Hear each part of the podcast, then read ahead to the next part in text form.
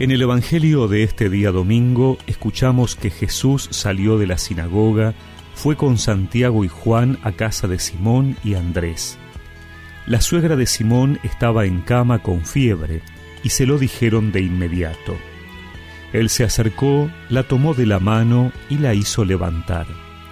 Entonces ella no tuvo más fiebre y se puso a servirlos. Al atardecer, después de ponerse el sol, le llevaron a todos los enfermos y endemoniados, y la ciudad entera se reunió delante de la puerta.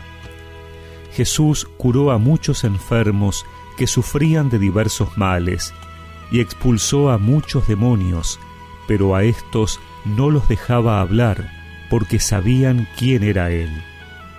Por la mañana, antes que amaneciera, Jesús se levantó, salió y fue a un lugar desierto.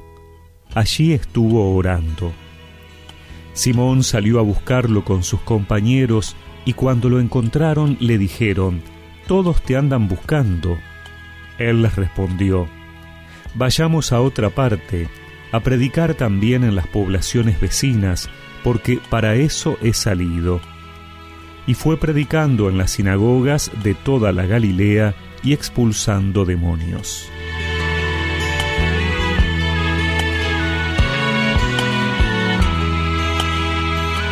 Todos hemos experimentado alguna vez lo que nos provoca la fiebre: malestar, desgano, falta de fuerza. Así habrá estado la suegra de Pedro cuando Jesús llegó con algunos de sus discípulos. El Señor, que no se desentiende de quien sufre, va y la cura. El Evangelio describe tres acciones. Jesús se acerca, la toma de la mano y la hace levantar. El Señor se acerca, no espera que la lleven a Él. Es el mismo Jesús quien va a su encuentro, al lugar de su reposo. La toma de la mano, es decir, entra en contacto físico, no tiene miedo de contagiarse, se hace más cercano todavía. Y la hace levantar, es la condición de quien está bien, de pie. Y la suegra de Pedro se pone a servirlos. Esas manos que Jesús ha tomado ahora están en condiciones de ser instrumento de amor. Así Jesús se acerca en nuestros momentos más difíciles y nos toma de la mano y quiere que nos levantemos.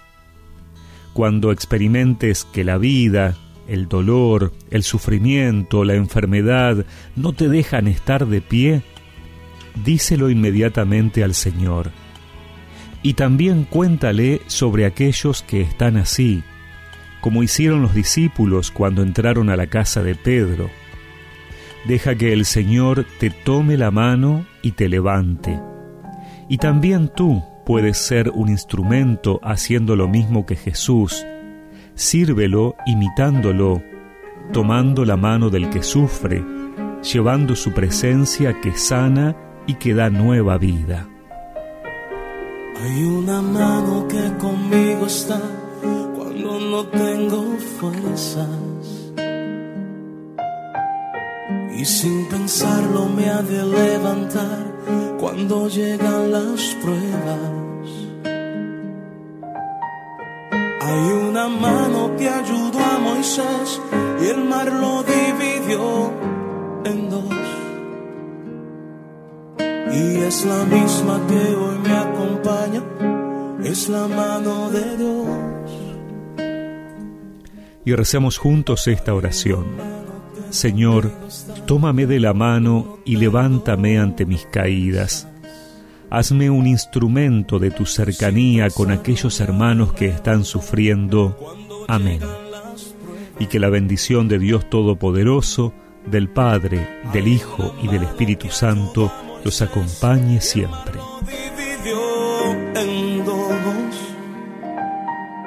Y es la misma que hoy me acompaña, es la mano de Dios, es la que me sostiene cuando voy a caer, es la que a mí me mueve para obrar con poder, la que me alcanza. maldad me mueve la mano de Dios.